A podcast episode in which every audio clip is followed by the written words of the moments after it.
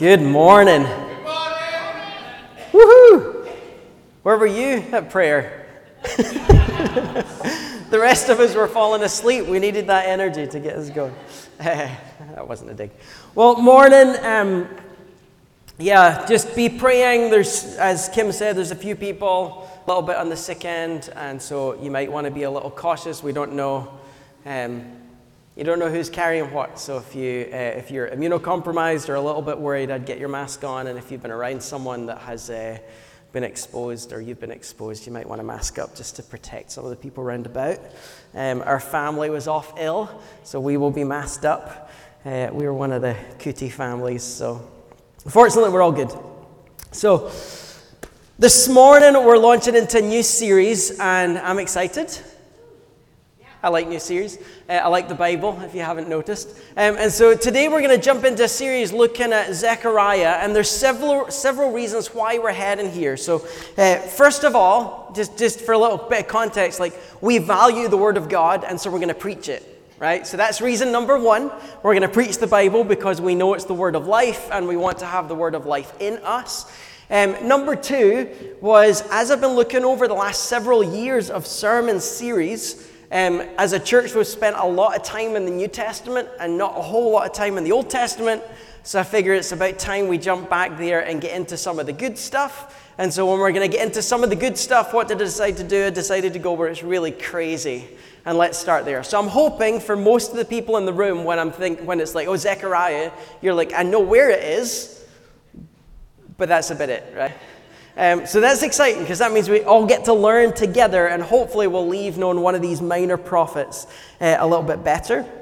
And then, lastly, uh, why are we doing this? I think you're going to find some really striking similarities between uh, the people that Zechariah is addressing and where we are at in the period of the life and development of this church as we're trying to recover who God's called us to be, get back on board with the mission of God, and be more active and effective in His kingdom. Zechariah is going to speak powerfully right into the middle uh, of, of who we are and what we're doing.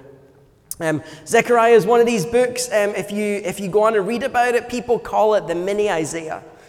So people are usually a lot more familiar with Isaiah and all the prophecies in there about Jesus, all of the ways the gospel is described in there. So rather than 66 chapters, Zechariah is like the 14 chapter version, mini summary of Isaiah. So, so people will call it mini Isaiah. Why? Rich with the gospel. So many uh, descriptions of Jesus or things that the gospels later attribute to Jesus. And actually, when you look especially at the passion narratives, so the parts of the gospels that look at the life uh, or, or, the death of, of, the sacrificial death and resurrection of Jesus, if you look at that part of Scripture in particular, it quotes from Zechariah like crazy. And actually, the, the, the gospel writers quote from Zechariah, actually, all of the New Testament quotes from Zechariah more than all of the other minor prophets combined. Uh, and so pay attention in your footnotes when you're reading. There's all of these little footnotes to Zechariah all the way through.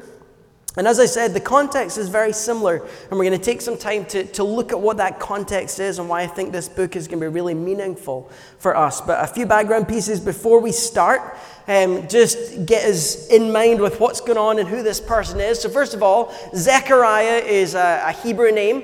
Does anyone know what it means? Yahweh remembers. So just remember whenever you're reading a name in Scripture and it ends with Yah, or quite often Ah, um, that is shorthand for Yahweh. And the word zakar is the word remember. And so this whole book is labeled. So when Jewish people are reading this, this scroll, when they pull it out to read it, and they say, We're reading from the prophet Zechariah, they hear, We're reading from the prophet Yahweh remembers. Um, so, so they have more of these meanings in the background of their mind. And it's important to understand when we're looking at the word zakar, which means to remember, this is not God forgot and therefore he's now remembering something long forgotten. Uh, when we're talking about God remembering in Scripture, it really is referring to him bringing back to the focus of his mind and his action something usually that he's covenanted to do. So he remembers his people, or he remembers his covenant, or he remembers their plight. It's not that he forgot his people or his covenant or their plight. He just chooses to focus on it and allows it to shape his actions. So everything about this, this little book by the prophet Zechariah is all about recalling and, and God stating that He's bringing to mind the covenant that He's made and the things that He's promised. And that if His people will do what God has told them to do, then all of the promises associated with that covenant will come true. The book is split into two, so this is this is like this. We're, we're, we're at school for a little moment. Okay, you got to humor me. It's the introduction. We got to get the background information in.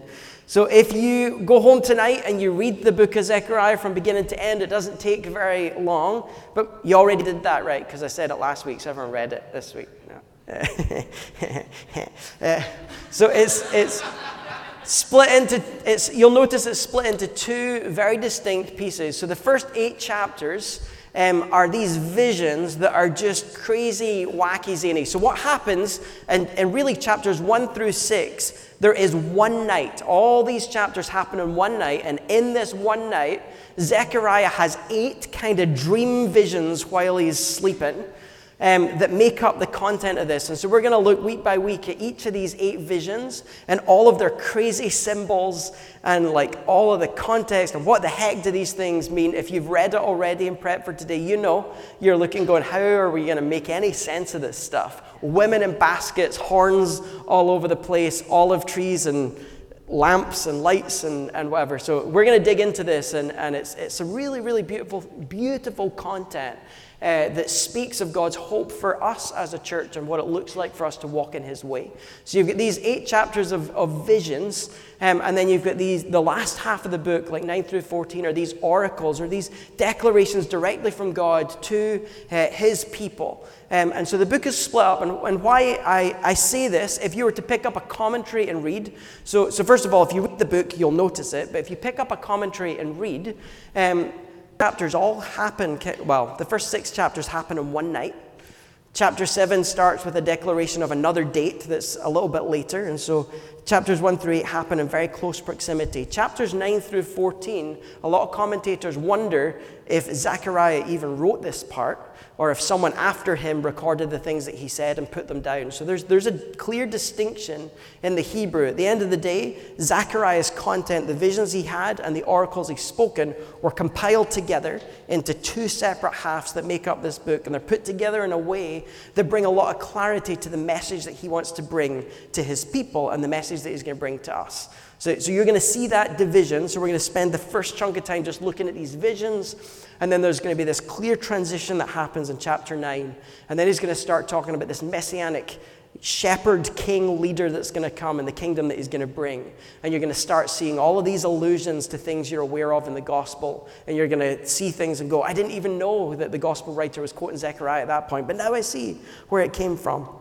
Um, so, so we're going to dig in, we're going to enjoy it, and it's going to be crazy and wacky. So, next, next part of, of context, I want to put up this timeline because I want us to situate ourselves in where we're at in the biblical story. And so, there's going to be an exam on this at the end. You've got to replicate this table from memory. No. Uh, so you don't need to know everything that's up here, but this is just to frame where we are and to help you understand what's going on. So this is a timeline. Those uh, colored blocks are the, all of the prophets. So the ones in orange are the major prophets Isaiah, Jeremiah, Daniel, and Ezekiel. The others are primarily all the minor prophets, but you've got Elijah and Elisha up there in the top left, just so you can situate it in the story. Um, so if you go to the left of this chart, before 900 is when King David is on the throne. So if you're not familiar, you read Kings and Chronicles, and they're going to give you the story uh, of the ruling uh, process over Israel and Judah. So they're going to outline all of the, the, the, royal lineage that happens through Israel's history. Scattered in amongst the different kings that are there, God calls these various prophets to bring messages, some to Israel, some to Judah, and some to outside nations. Um, but these prophets are interspersed with the kings that we read about in Scripture. So when you're reading about King David, you're reading about King Solomon, uh, King Josiah, these, these characters all have prophets round about them. And so, what you've got up here, right at the top, is the, the world powers that exist at the time that these events are happening. So, we, we know from the Bible story that Egypt is at some point a superpower We know the story of, of Moses rescuing people out of Egypt. We know the story of the Exodus and the importance of that. But what we sometimes uh, forget is that there are other powers that are warring over the Middle, uh, the Middle East at this, this particular point in history. So Egypt is ruling. All of a sudden, in comes the Assyrian Empire. They conquer Egypt and they rule the whole area. A few. Uh, chunks of years later, Babylon comes in, and Babylon, who uh, is is this key figure in Scripture, takes over from Assyria. And then later on, you've got this Medo Persian empire that takes over from Babylon. So you can see up there, there's this movement of power shifting within the Middle East. And when the power shifts, impacts what's going on in Israel, and then impacts the message that God's people end up having to bring. Um, Key things up here you've got this grey strip that says the 70 year captivity. So, as the story goes, uh, God calls Abraham and he brings him into covenant relationship with him. He gives, a, he gives the law through Moses and he makes this, this commitment to them. I promise to be your God and to guard you and bring you peace and bless you and bless all the nations of the world through you if you will uphold my covenant. And here's the things that you're going to be required to do. And so he outlines the law and the covenant and the way that Israel is supposed to live to be distinct from the other nations in order to prove that they're willing to uphold the covenant that God has kept. And so we've got this story of Israel being given the law and then all of the failures that they have to, to, to uphold that law. And we go through the, the, the we go through Moses, we get to Joshua, we go all the way through to Samuel, uh, and, and all of a sudden the nation of Israel starts to significantly tank. You move into the book of Judges, and Israel is like just running after other gods. They're chasing foreign women. They are distorting everything about what God says, and God starts allowing enemy nations to come in and overthrow them. So, so the, most of the Old Testament story is Israel rejecting the covenant with God uh, and experiencing the curse and consequence of the law. That means the, the big promise is if you disobey this stuff, I'm going to kick you out of the land and you're not going to get all of these promises that I've made for you. Um, so, in this biblical story, you've got the, the by 900, David is on the throne. Just prior to that, he is one king ruling the nation. As you move on, King Solomon, his son, takes the throne, and during his reign, the kingdom divides. And so you get the kingdom of Israel, the kingdom of Judah, and they're not talking to each other, and they don't like each other. And then as it goes on, the nation just gets more and more corrupt. Kings are leading Israel further and further away from God. And all the way through, God is raising up these prophets with one singular message at the end of the day. You've lost sight of the covenant.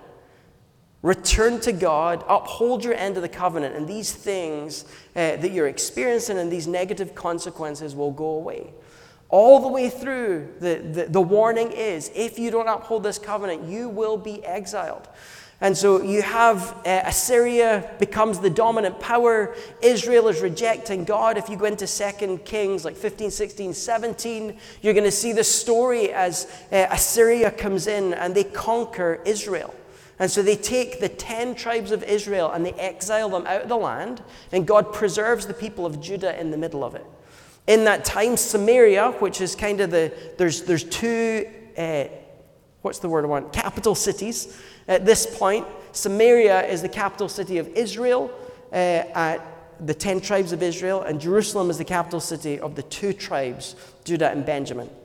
And so you've got this thing going on, um, but, but Judah's here, the 10 tribes of Israel. Samaria gets destroyed and sacked by Assyria, and most of those people get led off into captivity. Fast forward a little bit, they continue to rebel, and now not only are the 10 tribes of Israel rebelling, but the tribe of Judah is, is massively corrupt and walking away from God. And so Babylon then comes in, and God uses Babylon to capture uh, the, the tribe of Judah and send them off into Israel. And so you have this period where Israel and Judah are now in captivity. The curse that they have dreaded is happening. Uh, and, and they're looking, going, we've, we've screwed up. But actually, some of them think that. Most of them are quite happy. They go off. If you think of being shipped to another land for 70 years, you get quite comfortable, right? You, you, you settle in, you marry people, you have a family, you build a business, uh, you start living life. And so they're living in exile, in light of everything that God promised them to bring.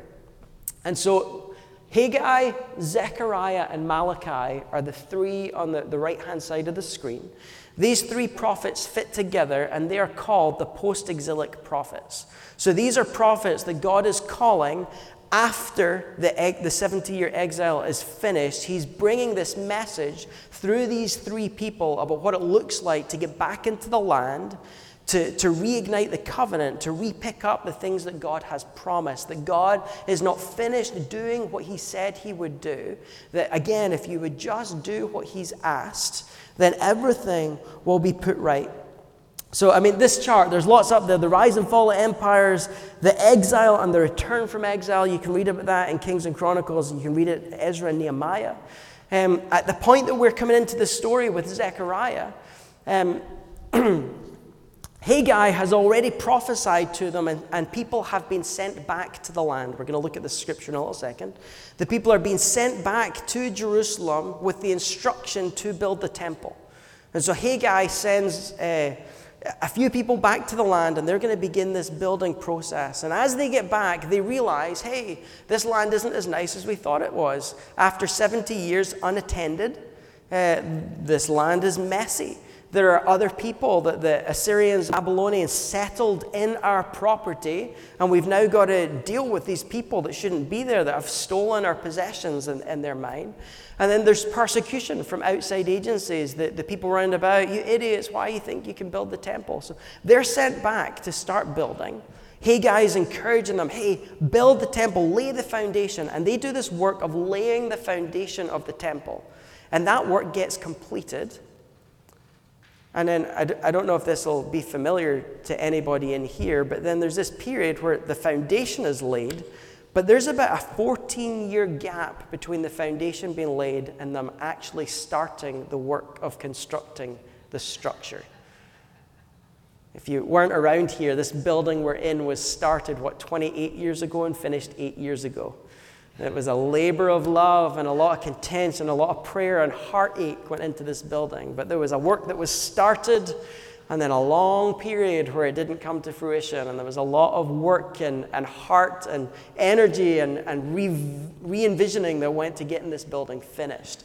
And so, really, the, the characters that Zechariah are about to talk to are a lot like this church.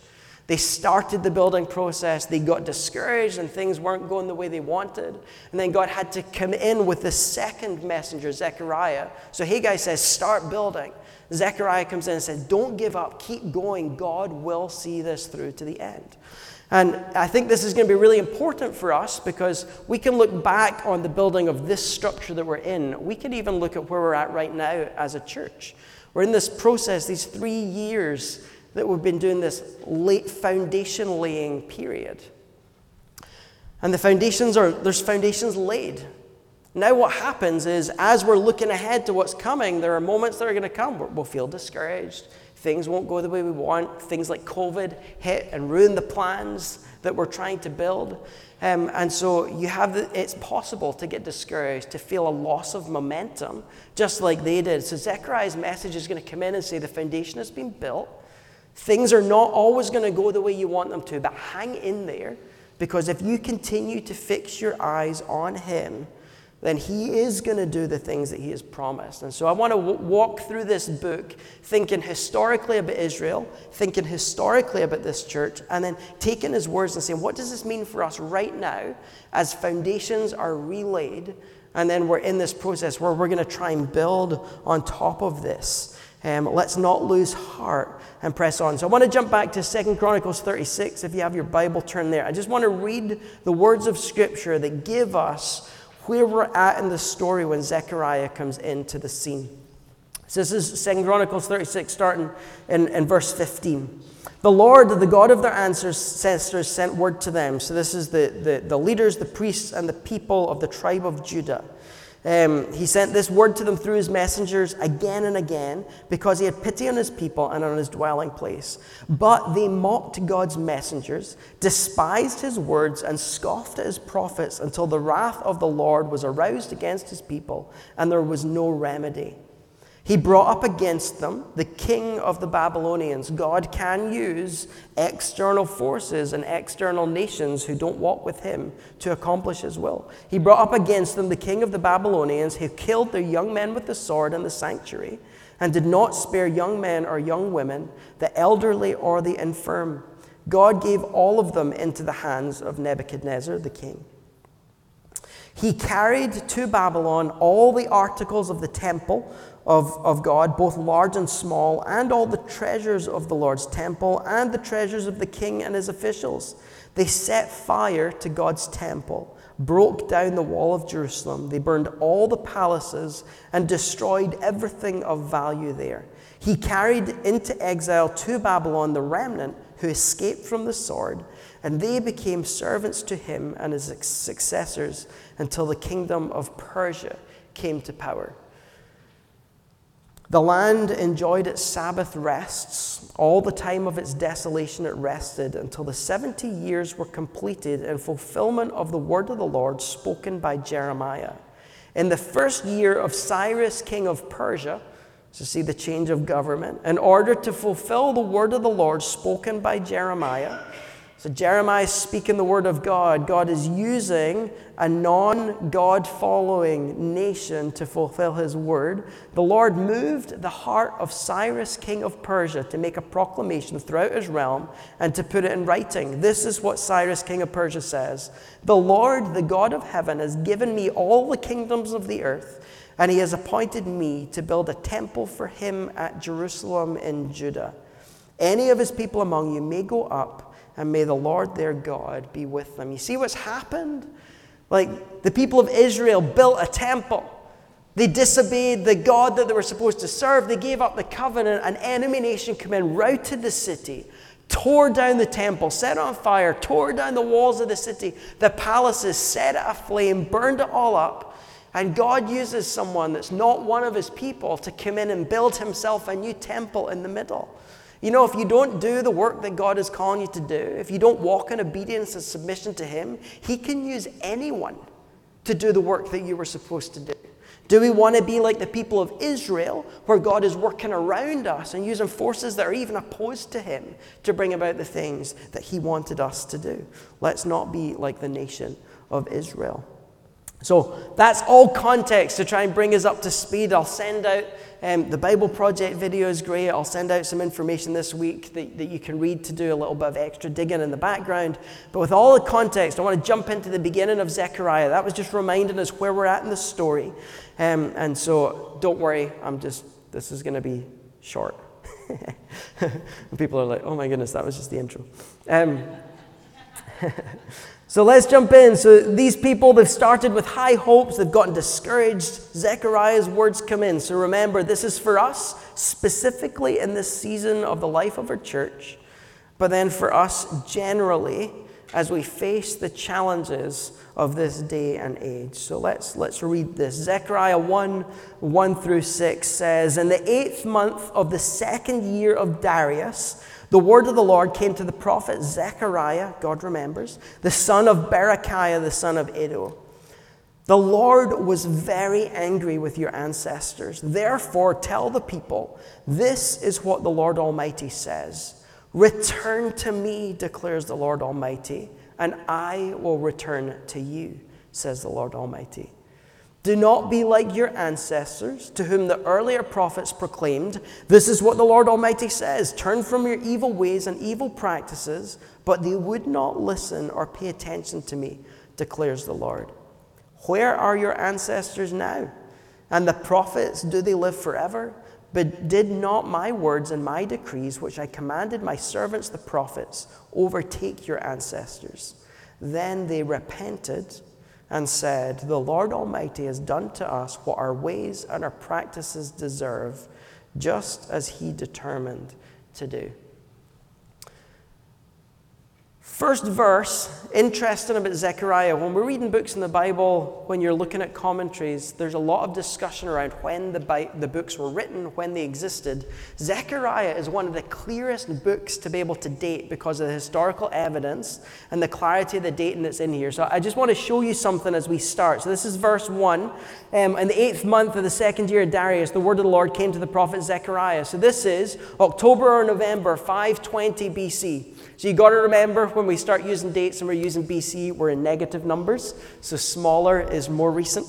Um, uh, when you're in the next week, as we look at it, 1 verse 7, on the 24th day of the 11th month, the month of Shebat, in the second year of Darius. So we know when Darius was on the throne. There's lots of historical evidence. So we can look and say, what was the 24th day of the 11th month of the second year of his reign? And we can say this happened on February 15th, 519 BC. So we can get exact. This is not like random Bible information that we're conjecturing. This is like historical information. Um, again, the, uh, as the book shifts in, in chapter 7, December 7th, uh, 518 BC. So we've got some things happening each year. There's a little bit of a progression as this is being revealed um, and, and when these events happen. So I just wanted to put dates in our head. This is historical fact that we can put in historical context. So back to the passage, Zechariah 1 1 to 6. In the eighth month, this happens. Uh, this is the message that was given. The Lord was very angry with your ancestors. Therefore, tell the people this is what God says Return to me, and I will return to you. You've seen the results of my anger with your ancestors. They didn't do the things that they were, they were asked to do, they didn't do the things they covenanted to do. And so I did what I promised to do which was if they rejected me, they would experience the consequence of the curse. And that wrath has been poured out over the people who have been exiled from the land. So you're experiencing the consequence of your ancestors' behavior. They've been rejected. This is the instruction. We're going to come back to this uh, like right at the end. Return to me, declares the Lord Almighty, and I will return to you. Don't be like your ancestors to whom the earlier prophets proclaimed. Turn from your evil ways and practices. But they would not listen. And then he asked this question Where are your ancestors now? And the prophets, do, did, do they live forever? But did not my words and my decrees, which I commanded my servants the prophets, overtake your ancestors? So I want to put this question up here. Where are your ancestors now? And the prophets, do they live forever? When he's asking these questions, the answers are implied. So we don't always understand when we're reading this. You want to move on? There's a slide that just has this on it, Aaron. Um, so the, the answers are implied. We don't always take the time to figure out what the answer is or, or what the person is trying to say. So Zechariah asked this question Where are your ancestors now? The prophets do they live forever? What he's saying is look at where you are at. You're living in exile. Your ancestors, all the way back then, have been rejecting the Lord and the consequence of their rejection exists today. So, where are they? They're all gone, but you're living in the consequence of their actions. Likewise, the prophets spoke all those years ago, and the effect of their words is still in existence today. So, he's comparing the actions that disobeyed, that brought the curse, and the promises that were given through the prophets that still remain. So, if, if a curse could happen in the past, and you can be living in those consequences today. A promise given in the past is still available to you today. So, this is what he's trying to let them know. Where are they? Where are your ancestors? Where are the prophets? You're experiencing and sitting in the heritage of both of those things. And at a church like this, we, are in the same situation. We're sitting in the positive and negative heritage of ancestors within this church and within the communities and in our faith journeys, but we also sit in the heritage and, and in the potentiality of all of the things God has promised in the past and all of the specific things that He has spoken to you as members of the church in the past, things that He's prophesied about this church, promises He's given us about what will happen. So, just as you've been through a desolate season as a church where you've, you've felt the negativity of past actions, we're now sitting in a place where we're saying, let's reap the promises and the blessing that comes from all of the good things that God has been saying up till now. He uses this phrase, but did not my words and my decrees overtake your ancestors? There's this beautiful uh, motif all through Scripture when it says God's word. The word davar um, is not just the things that he speaks, but that word in Scripture is usually personified. So, like God's word, it speaks, it acts, it moves, it, it softens hearts, it refines. Uh, and in this instance, it can overtake someone. So, it's outlasted all of these people who thought they knew what they were being called to do. So, God's word will outlast. It will outlast every person sitting in this room. When we're dead and gone, God's word will continue. The promises that He's made to the church, the promises that He makes to this group of people, will long outlast us if we walk in the ways that He's calling us to walk. So I want to spend the rest of this time just looking at the word repent and this call that is in here and what, what it means for us. So let me, yeah, let me just throw up the word and then we'll go back and look at it. We're familiar when we hear a phrase like, turn, return to me and I will return to you turn from evil things and come back. When we start using a word like repentance, uh, we tend to, if you've been around the church, you get really familiar with the New Testament concept of repentance, which is the word metanoia, which means to change your thinking. So you've probably heard someone say that, you know, repentance is like to change your thinking. Um, when you're looking at the Old Testament and they're using the word here for turn or return or repent, it literally is the word to turn around. So it's not just about changing something in your thinking, it is about changing the whole orientation of your life. Um, and so that's why they quite often use the word, instead of the word repent, the translations you'll look at, they'll use turn or return or repent. And so I want to look at just this phrase, turn. It says, Return to me, declares the Lord Almighty, and I will return to you. Turn from your evil ways and your evil practices. So I'm going to say, what I'm going to say now should be common knowledge to all of us. And I'm hoping, I'm, I'm hoping, right? I'm hoping we're sitting here going, ugh like he's going to talk about repentance, like back to Bible 101. I'm hoping that's what you're feeling right now because it means this is familiar and it should be. And then we can smack each other around with what it actually involves. Um, so if you look at this passage, there's two elements to it.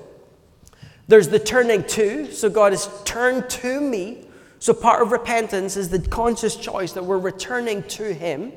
But then there's the negative or, or, the negatively framed side of it is turn away from. So you're going to turn to me, and you're in the process, you're going to turn away from your evil practices and your evil ways. And, and those two things fit together, right? If you are doing something that you shouldn't and you decide in the middle of it to turn to God, um, then you're, you're simultaneously turning away from the things that God has called us to do. What happens in our lives with repentance is we say, you know, I repented I said, God, I'm never, I'm never going to hold a grudge like that again.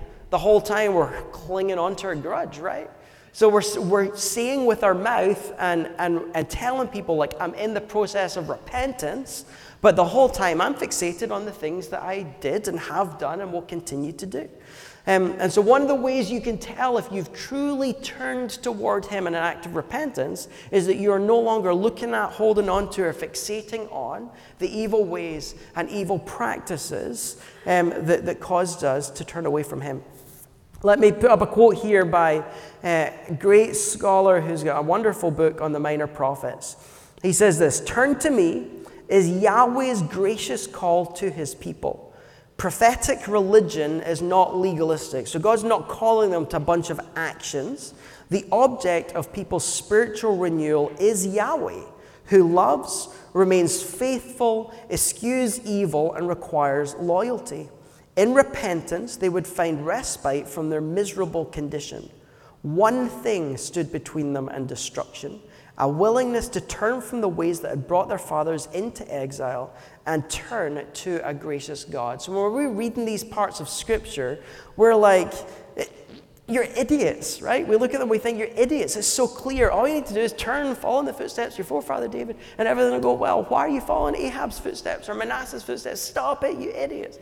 Like that's, but that's the way we live our lives.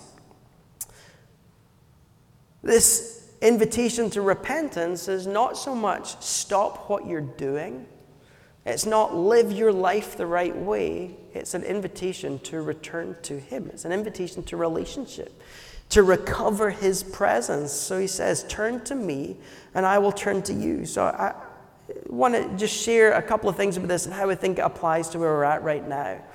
The fruit we're seeing in repentance, uh, we should see its fruit evidenced in our actions. So if we are walking in repentance, we should see a, a cessation of something that goes against the way God wants it to be. An increase of our desire for Him uh, and, and the things that, that He wants for us. In this season in the life of the church, we are seeing this. Have you put this framework in mind when you think about what's happening in church right now? The fruit that we are seeing of transformation and new life is the fruit of repentance. Like, you entered into a process when elders said, We're going to go in humility to the district and ask if we can go into redevelopment. We're going to bring an outside agency in to assess our church and show us where we're going wrong. And when they said, Here's the places where you are falling short as a church, and you said, Okay, let's work on this. Some people left and said, I'm not willing to work on that. Some people left because God was calling to other places. Some people stayed and said, I'm going to dig in with every ounce of my being to correct and repent of these practices that are wrong. And I'm pretty sure there's probably some people here that decided to stick around and just stay in the same mindset anyway, right? Because we're human and that happens, right? Um, having jumped into redevelopment, it was a decision to repent of the old way. And what was it they said? That what were the three big broad brushstrokes? They said you turned inward, you become not God focused in decision making and, and were conflict averse. And so the repentance process was how do we focus outward? Uh, how do we learn to seek God better in the decisions that we make? How do we step into biblical conflict resolution? The fruit that we are seeing just now is the fruit of your repentance. Like I want to, I'm hoping you're getting that, and I want to, I, I want you to applaud yourself for that. Like this is not Scott came in fixed the church. This is you have been doing a digging in work to repent of a pattern that wasn't evil and, and like walking in complete rebellion to God, but just wasn't what He wanted for His church. Your decision to repent of that has brought fruit, but there is more to be done. And there is more repentance to walk in. Because repentance is not a one time event, it's the posture with which we're supposed to engage our relationship with Jesus every moment of every day. Because if repentance is a turning away from the things of the world to fix our eyes on Him, every moment of our day, every second of our day is an invitation to turn the world and fix our eyes back on Him. It's a, a, an opportunity to respond to the invitation to, to, to relationship. Return to me. Return to me, and I will return to you. And I, I get nervous because I look at the start of the year and I look at what God has been doing. I look at what happened in the prayer room. You know, did you realize the prayer room was an expression of repentance? If I ask the question, how many people spent more time praying that week than they normally do? And everyone last time put their hands up. We made a decision to turn from things in the world that usually consume our time to fix our eyes on Him. Like just walking into the prayer room was an act of repentance. And for many of you, when you walked in there, you engaged stations that were about repentance. And you experienced a freedom as you laid things down to Him. So that, that was a movement of repentance. We come out of that and we're continuing to see the fruit as lives are being turned to Him, as new fire is being poured out on people. But here's what scares me it's easy to have some fruit start, the church grows, there's energy, things are going the way we want, and then we just kind of settle back in to we've got this, we know our way, we can do this without them. Let's applaud ourselves for making this change happen, and we're so amazing. Um, and it, that will happen in all of us at various points over the coming years because that's just our, the way our sin nature draws us back down into that place of settling and, and, and self reflection and self preservation. But we don't want to be there. And so I'm thinking ahead to things that are coming up as things don't go the way that, God, that, that, that we're envisioning. uh, as outside forces come in and influence what we're trying to do, um, as, as things are just discouraging, because it will come. Um, are we going to be people that are going to give into it and we're going to stop building? We're going to be people that are going to cultivate the posture of repentance that says, I'm going to keep pressing in so that I can see the fruit that I want to have happen here. Let me, let me make this a little bit more practical. What does repentance look like? What are some of the things that I'm thinking about? So th- there's, there's some individual repentance that we've got to do. Um, let me make it really personal. Let me talk about me. I look at my life, and one of the things that, well, there's, there's lots of things that have marked my life. Two of the ones that go at the top of the list are pride and selfish ambition. So I like to think I'm awesome. And when you affirm that, my head can swell. Uh, I find very challenging the scripture that says, in humility, consider others better than yourself. I like to think I know more and can do it better. Uh, and so, so, pride is an issue that I've wrestled with. Repentance for me is a constant process of considering others better than myself. It's a constant process of saying, I still have things to learn. I've not arrived. There are other people that know more than me, that are more mature than me. Um, it, it's the choice not to celebrate my accomplishments and to engage them in secret. The other one is selfish ambition. It's so easy for me. I have dreams and visions, and sometimes my journal is filled with this. God, is this your plan or is this mine? Am I building your kingdom or am I building mine? And so, a huge part of the repentance process for me is hey, God, there's this thing I'm really excited about, and it looks really awesome, but I actually think I'm doing it for me and not for you. And so I probably need to say no to those things right now. I probably need to turn down that opportunity because it's my ambition that's driving me there rather than your voice and the encouragement of the people around about me. And then I, could add a third, well, the category lusts of the flesh. It's funny how when you buy a house, all of a sudden you have all these things that you want that you didn't want before new paint, new kitchen, new bathroom, new bed, new floors, new ceilings, new house. It's like look, looking online the other day, well, maybe we could sell this and buy a bigger one. Like just that materialistic lust of the flesh process that I walk in. And we all have things when it comes to stewarding what God is doing in our church is going to require your repentance. What will it look like? Do you remember the biblical truth that your sin affects the whole? What you do in sin in secret affects this body. And there are God will withhold from what we want to see happen here because your sin is preventing it from being able to be here. It can be like me, materialism, selfish ambition, pride. For some people, it's your perfectionism, uh, the, the standards you hold yourself and other people to.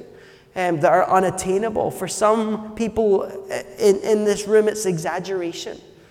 When you open your mouth, it's not the truth that comes out, but a distortion of the truth that paints things better or worse uh, to make you look good. For some of it's, it's addictions, whether it's social media or alcohol or shopping.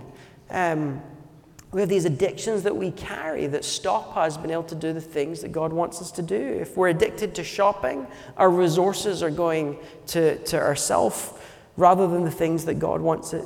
If it's alcohol, we're running to something that hides our emotional condition rather than running into it and allowing God uh, to minister to us. For some in the room, it's a victim mindset. We are addicted to realizing that we're the victim and that everyone else is to blame. And if they can just sort out their stuff, then life will be better. And we need to repent and say, I'm going to take ownership of the fact that I'm not the victim in this. For some people, it's bitterness. you are still holding grudges. It doesn't need to be about the church, but in your life, there are people that you're not willing to walk in forgiveness with. When someone says their name, you're quick to tear them down or point out the flaw. When, when someone says something nice about them, your gut response is to say the opposite.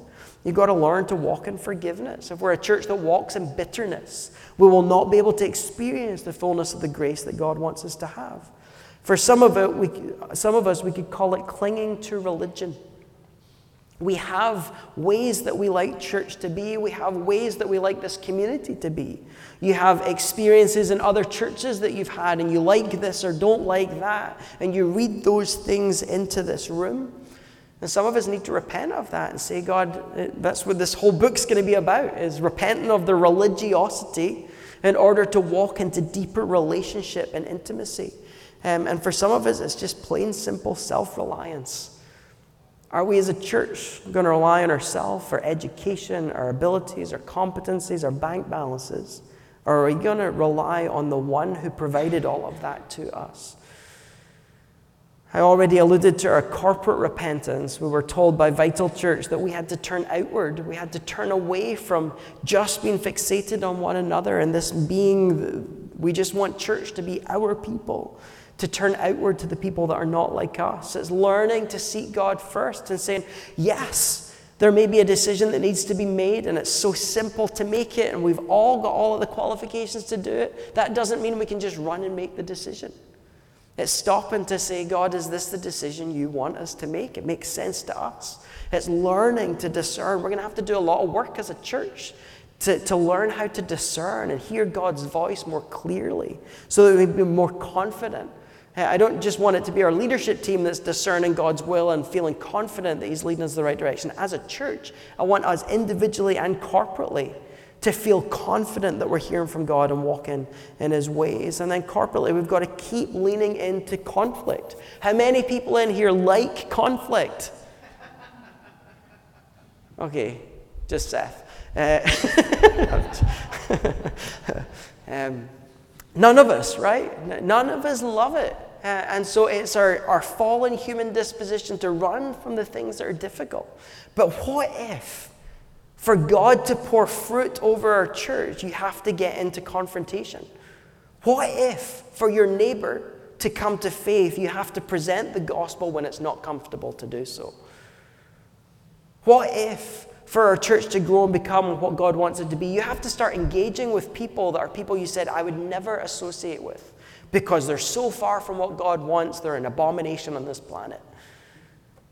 What if? We're going to have to lean into some of these conflicts in a loving way. We have to learn to walk in repentance. We've done some repenting work. Again, we're seeing the fruit of it in our church. You're seeing fruit of it in your life, but there's more to be done. Are you going to continue to walk in repentance? So, if we want to steward what God is doing, if we want to continue to see God's fruit in our life, repentance must be our posture.